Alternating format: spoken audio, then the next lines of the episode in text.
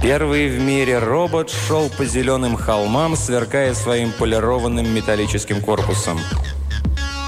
Он шагал с почти кошачьей грацией, ступая совершенно бесшумно, но земля заметно вибрировала под тяжестью его огромной массы, и воздух колебался под действием пульсировавшего у него внутри мотора. Он. О нем было невозможно думать в каком-нибудь неопределенном, среднем роде. Ему была присуща грубая мужественность, как тяжелому ружью или паровому котлу. Вся гладкая и безмолвная элегантность его совершенного дизайна и идеальной конструкции не скрывала вес и силу этой громадины ростом в 2,5 метра. Его глаза сверкали, словно скрытый огонь атомов. Они могли видеть в любом выбранном диапазоне, могли любого просветить насквозь рентгеновским пучком. Дизайнеры придали ему человеческие очертания, но у них хватило вкуса, чтобы не делать ему человеческое лицо. У него были лишь глаза с дополнительными глазницами для еще одной пары линз, на случай, когда ему понадобится микроскопическое или телескопическое зрение, а также несколько других сенсорных отверстий. В остальном же его голова представляла собой маску из сверкающего металла. Человекоподобный, но не человек. Творение человека, превосходящее своего Творца возможностями. Первая независимая, неспециализированная машина, обладающая собственной волей, о которой так давно мечтали. Эти мечты воплощались то в Джинни, живущем в бутылке, то в Големе, то во Франкенштейне. И все эти персонажи объединяло одно свойство – способность всюду проникать, созидать и разрушать с равной полной презрения легкостью. Он шел под ясным летним небом, по освещенным солнцем полям и рощицам, вдуваемым летним ветерком. Там и сям были разбросаны человеческие дома, которые, по сути, сами себя обслуживали. Вдалеке, почти за горизонтом, высились махины пищевых фабрик, почти полностью автоматизированных. Над головой летали самопилотируемые карпланы. Попадались на глаза и люди. Загорелые мужчины и женщины с детьми в легких развивающихся одеждах, которые шли куда-нибудь по своим делам. Мало кто из них занимался работой. Исключение составляли художник, экспериментировавший с новой гармонией цветов, композитор, который, сидя у себя на веранде, нажимал на клавиши омниплеера, группа инженеров за прозрачными стенами лаборатории, проверявшая какую-то машину. Но в часы, предназначенные для работы, продолжительность которых была установлена в эту эпоху, большинство предавалось отдыху. Пикник, танец под деревьями, концерт, влюбленная парочка, стайка детей, развлекающиеся игрой, издревле занимающие их сверстников – Пожилой человек, безмятежно покачивающийся в гамаке с книжкой и бутылкой пива, человеческая раса не перетруждалась.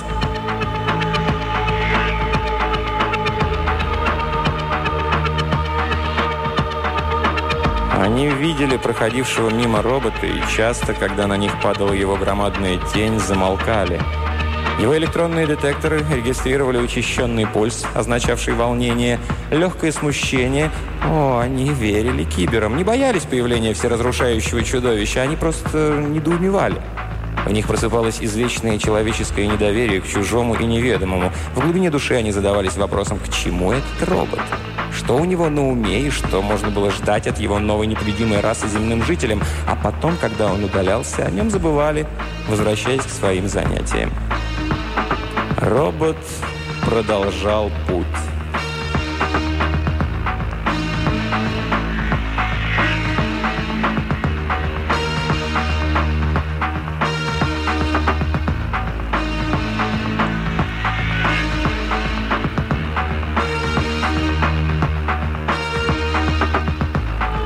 Баре Казанова в этот час было немного посетителей.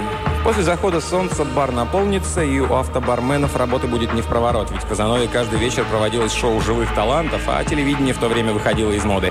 Но в этот час в нем находились лишь те, кто пришел пропустить стаканчик после обеда, да те, кто решил напиться всерьез. Заведение стояло на высоком, поросшем деревьями холме в окружении садов, к нему примыкала хорошо оборудованная стоянка. Это было длинное, низкое, изящное строение с колоннами. Внутри было тихо, сумеречно и прохладно, и своеобразная гармония помещения должна была сохраниться до вечера, когда ее нарушат толпы посетителей. Менеджер бара ушел по своим делам, а девушки-служащие решили, что до вечера им там показываться не стоит, так что Казанова оказался целиком во власти обслуживавших его машин. Двое мужчин заставляли автобармена потрудиться на славу. Не успевал он налить одну порцию, как в него бросали монету для следующей. Посетитель пониже пил виски с содовой, а тот, кто был покрупнее, оставался верен самому крепкому пиву. И оба успели прилично нализаться. Они сидели в угловой кабине, откуда через открытую дверь было видно, что делается снаружи, но все их внимание было направлено на выпивку. Это был один из странных случаев завязавшегося в баре знакомства двух людей, принадлежавших двум совершенно разным типам. На следующий день они едва ли вспомнят друг друга, но сейчас мужчины делились своими бедами. Маленький чернявый Роджер Брейди выпил один стакан и набрал код для другого. «Принято!» – воскликнул он с торжеством. «Подожди меня», — сказал здоровый рыжий Пит Борклин. «Это развалина медленно наливает». Брейди закурил сигарету. Когда он ее зажигал, у него дрожали пальцы. «Почему эта выпивка не наливается мгновенно?» – пробормотал он. «Я ненавижу задержку в 10 секунд. 10 вечностей без выпивки. Я требую, чтобы наливали мгновенно, быстрее скорости света». Его стакан прибыл, и он поднес его к губам. «Боюсь», — сказал он с тщательной точностью, характерной для пьяных, «что я впал в плаксивое настроение. Но, к сожалению, подраться тут не с кем». «Я могу с тобой подраться», — предложил Борклин. Он сжал свои кулачища. «Да ну зачем? Да и какая у нас получится драка? Ты же меня просто по стенке размажешь. Да и зачем нам драться? Мы же оба в одной лодке». «Ага», — Борклин взглянул на свои кулаки. «Толку будет мало», — согласился он. «Другой может из автомата убить, а я ими». И он разжал кулаки медленно, словно с усилием, и снова приложился к стакану.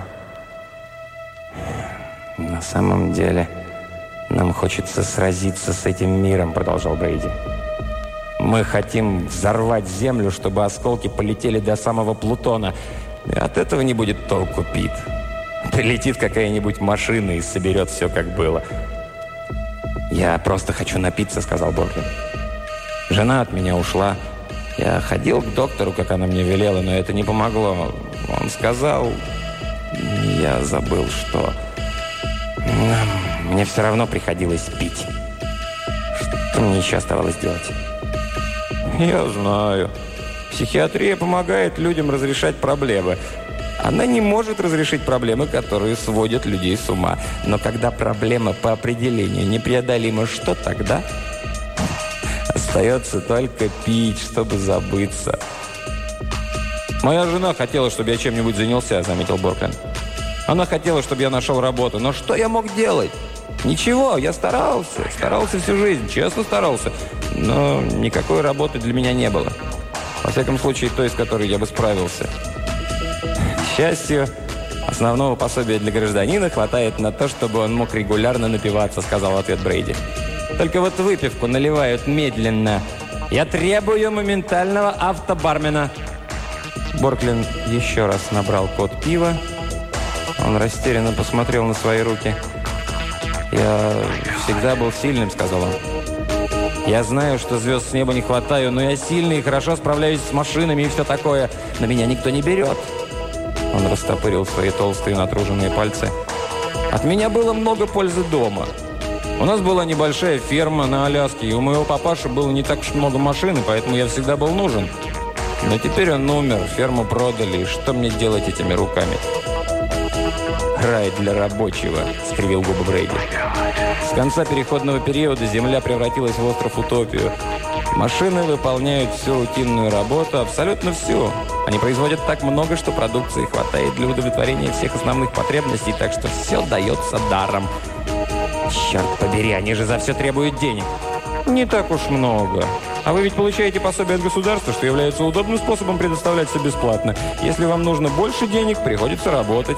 Можно быть инженером или композитором, или хозяином бара, или космонавтом. Всем кем угодно, кто требуется. Работа не слишком тяжелая, просто рай. Трясущимися пальцами Брейди просыпал сигаретный пепел на скатерть. Из стены высунулась маленькая вакуумная трубочка и тут же всосала его. «Я не могу найти работу», Я никому не нужен, нигде. Конечно, нет. Какой сейчас толк от того, кто работает руками? Все делают машины. О, конечно, нужны и механики, достаточно много. Но это высококвалифицированные специалисты, прошедшие многолетнее обучение. Тот, кому нечего предложить, кроме своей силы и небольшого знания разных там правил буравчика, не получит работу. Для него нет места. Брейди еще отпил из своего стакана. Человеческий гений уничтожил потребность в рабочих. Теперь остается уничтожить самих рабочих. Борклин снова сжал кулаки. В его позе ощущалась угроза. «Ты что это хочешь сказать?» — хрипло спросил он. «На что это ты там намекаешь?» «Никаких намеков на личности, но ты сам это знаешь». Твой тип больше не находит себе места в человеческом обществе. Население поддерживается на одном уровне, оно относительно невелико и медленно превращается в тип, который может адаптироваться к современным условиям среды. И это не твой тип, Пип. Гнев здоровяка остыл и сменился приступом глубокого уныния. Он тупо уставился в пустой стакан. «Что делать?» – прошептал он. «Что же мне делать?» «Ничего, Пит. Просто пить и стараться забыть жену. Просто пить». Может, станут летать на звездах? Нам до этого не дожить. А когда это произойдет, они обязательно захватят с собой машины, и мы по-прежнему останемся никому не нужными. Так что пей, старик, радуйся. Ты живешь на утопии. Вновь воцарилась тишина. За окном стоял погожий денек. Брейди был рад, что в баре царит полумрак. Бортлин наконец сказал, «Я вот не пойму насчет тебя. Ты же на вид умный. Ты же можешь подойти, разве нет?» Брейди невесело улыбнулся. «Нет, Пит. Да, у меня была работа. Я был посредственным сервотехником, а на днях я почувствовал, что с меня хватит. Я сказал боссу, куда он может засунуть свои серверы, и с тех пор пью. Пожалуй, я никогда не остановлюсь. А почему же? Скучно, неинтересно, однообразно. Я ненавижу рутину. Я предпочитаю пить. Я, конечно, тоже был у психиатра, но это не пошло мне на пользу. Та же неразрешимая проблема, что и у тебя. Что-то до меня не доходит. Я умный парень, Пит. Зачем это скрывать? Мой коэффициент интеллектуальности соответствует гениальности, но все же недостаточно умный. Брейди порылся в карманах, доставая еще одну монету. Он нашел только банкноту, но машина дала ему сдачи. «Мне нужен мгновенный автобармен». Или я это уже говорил? Ладно, все равно. Он закрыл лицо руками. «Как это недостаточно умный?» – настаивал Борклин. У него было смутное впечатление, что новый взгляд на эту проблему поможет помочь ему в поиске решения. «Это мне они тоже так сказали, только повежливее. Но ты...» «Я слишком умный для обычного механика. Но не намного. У меня нет никакого художественного или литературного таланта, который так высоко ценится в наше время». Я хотел стать математиком, всю жизнь хотел быть математиком. И я над этим трудился, я работал усердно. Я выучил все, что моя голова могла вместить, и я знаю, где найти то, что не помню наизусть. Брейди устало улыбнулся. И что из этого вышло? На смену математикам пришли машины. Они делают не только рутинные расчеты, это старо, но даже выполняют независимые исследования. Они действуют на более высоком уровне, который недоступен человеческому мозгу. В математике работают и люди. Конечно, есть люди, которые ставят задачи, формулируют проблемы, контролируют машины и управляют ими, следят за их работой. Это люди, которые остаются душой науки, даже сегодня. Но это только гении высшего класса.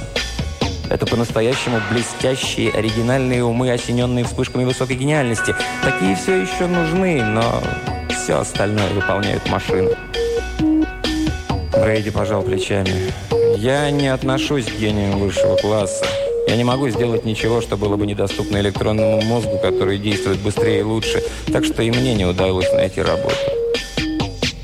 Они снова посидели молча. Потом Борклин медленно сказал, «Но ты, по крайней мере, можешь получать какое-то удовольствие. Я не люблю всякие там концерты, картины и разную канитель». Мне остаются только пиво, женщины, да иногда стереофильм. «Пожалуй, ты прав», — равнодушно согласился Брейди. «Но я не рожден гедонистом, как и ты. Мы оба хотим работать, мы хотим чувствовать свою значимость и важность, мы хотим на что-то годиться. Наши друзья, твоя жена. У меня когда-то была девушка, Пит. Мы хотим что-то делать. Так и делать нам нечего». Вдруг в глаза Брейди попал солнечный зайчик. Он посмотрел на дверь и вскочил, да так, что расплескал свою выпивку. «Клянусь вселенной!» – выдохнул он. «Пит! Пит, ты только посмотри! Это... робот!» Борклин обернулся, стараясь сосредоточить взгляд на двери. «Чего там еще?» «Робот! Ты о таком слышал?» Разочарование покинуло Брейди, и он замер, затаив дыхание. В его голосе зазвучал металл. Его разработали три года назад в кибернетической лаборатории. Гуманоидный, с неспециализированным обладающим собственной волей мозгом, похожий на человека, но лучше его. «Ага, я о таком слыхал». Борклин посмотрел и увидел сверкающую громадину, которая шагала через сады, направляясь в путешествие по какому-то своему маршруту, пролегавшему мимо бара. Они его испытывали, но теперь он уже год ходит сам. Интересно, куда это он идет? Не знаю. Брейди смотрел, словно загипнотизированный на сверкающую махину. Его голос замер, неожиданно он вскочил со словами. «Сейчас мы это узнаем. За мной, Пит!» «Куда? Зачем?» Борглин медленно поднялся в недоумении, засуетившись. «Что ты задумал? Разве ты не видишь? Это же робот! По образу человека, но более чем человек!» Даже невозможно вообразить, насколько он совершеннее людей. Ведь машины заменили людей в одном, в другом, повсюду. А теперь машина заменит человека. Борклин ничего не сказал, но потащился за Брейди. Коротышка продолжал быстро, взволнованно с горечью говорить. «Конечно, почему бы нет? Человек – это всего лишь кровь и плоть. Человечество всего лишь человечество. Оно недостаточно эффективно для нашего блестящего, великолепного мира. Так почему же не смести человеческую расу? Скоро ли на смену человеку придут железные существа, которые образуют свой бессмысленный муравейник на нашей земле? Пошли, Пит. Человек уходит в небытие, но мы еще можем подраться.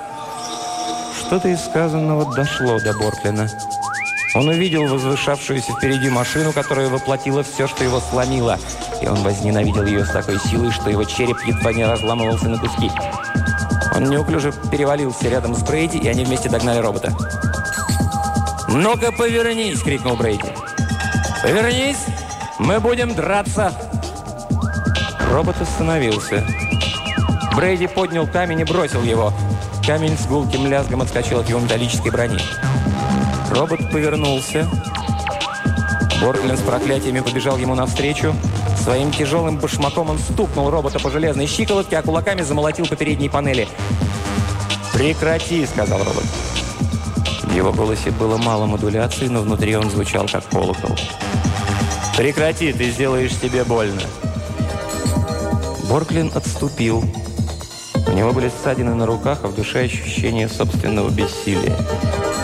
Брейди подскочил и встал напротив робота. В его голове пел и жужжал алкоголь, но произносимые им слова звучали странно отчетливо.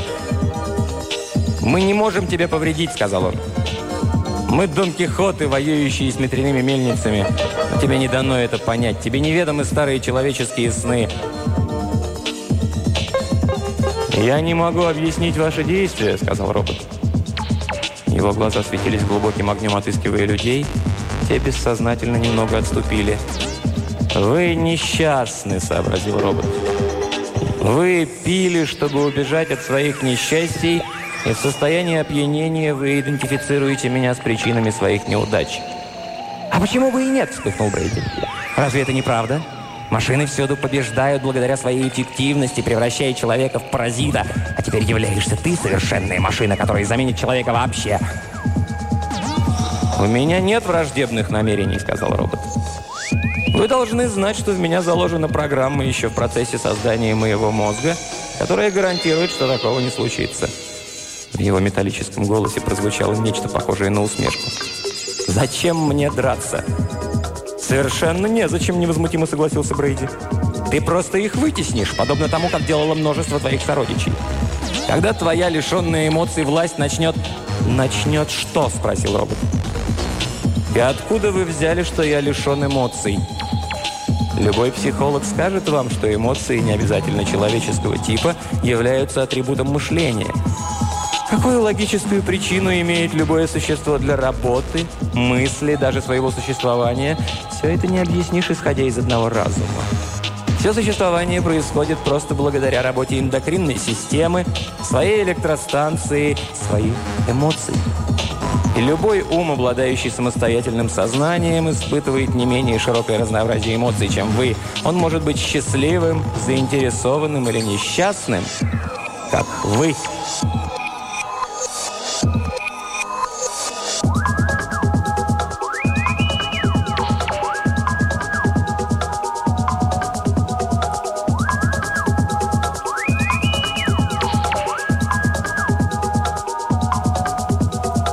Странно было даже в этом мире, где машины использовались во всех сферах жизни. Вот так стоять и разговаривать с живой массой из металла и пластика, вакуума и энергии. И странность этой ситуации поразила Брейди, который только что осознал, насколько он пьян. Но все же ему надо было выкрикнуть, выкричить свою ненависть и отчаяние, выплеснуть во фразы, мучившие его мысли, чтобы избавиться от переполнявшего его напряжения. «Мне все равно, что ты там чувствуешь или не чувствуешь», сказал он на этот раз, слегка запинаясь. «Дело в том, что ты будущее. Бессмысленное будущее всех людей, таких же никчемных, каким стал я. И я ненавижу тебя за это. И хуже всего то, что я не могу тебя убить.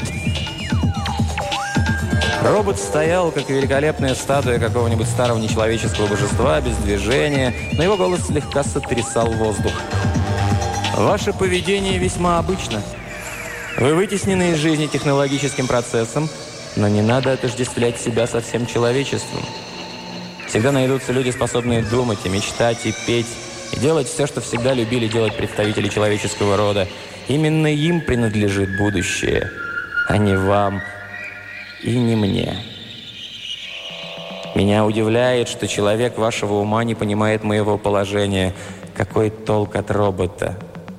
К тому времени, как наука смогла меня создать, во мне отпала всякая необходимость. Подумайте, у вас есть специализированные машины для выполнения любых операций. Какая польза от неспециализированной машины, которая может выполнять любую из них? Разве домохозяйке понадобится работа-слуга, если ей осталось всего лишь контролировать работу нескольких машин, которые делают за нее всю работу? Зачем ученому неспециализированный робот, который может, скажем, войти в помещение с повышенной радиоактивностью, если в этом помещении давно установлены автоматические или дистанционно управляемые манипуляторы? А художникам, композиторам и политикам роботы тем более не нужны. Они ведь занимаются специфичной человеческой деятельностью. Формулировать цели человека всегда будет человек, и мечтать всегда будут только люди. Универсальной машиной остается и всегда будет только человек – Люди. Я был создан исключительно для исследовательских целей. Через пару лет они узнали обо мне все, что могли, и другой задачи у меня не было. Они представили мне стать безобидным, лишенным цели и значения странником, чтобы я хоть чем-то мог заняться. А по оценкам я могу прожить 500 лет. У меня нет цели. У меня нет подлинного смысла существования. У меня нет спутника, у меня нет места в человеческом обществе, я не имею возможности приложить мои знания и таланты мозга. Люди, люди, неужели я, по-вашему, счастлив? Робот повернулся, чтобы продолжить свой путь. Брейди сидел на траве, держа голову руками, чтобы, закружившись, она не улетела, так что он не видел, как удаляется великий металлический бог. Но до Брейди долетели его последние слова, произнесенные с горечью монотонным голосом, и он уже никогда не мог их забыть. «Люди!» Вы счастливы. Вы можете напиться.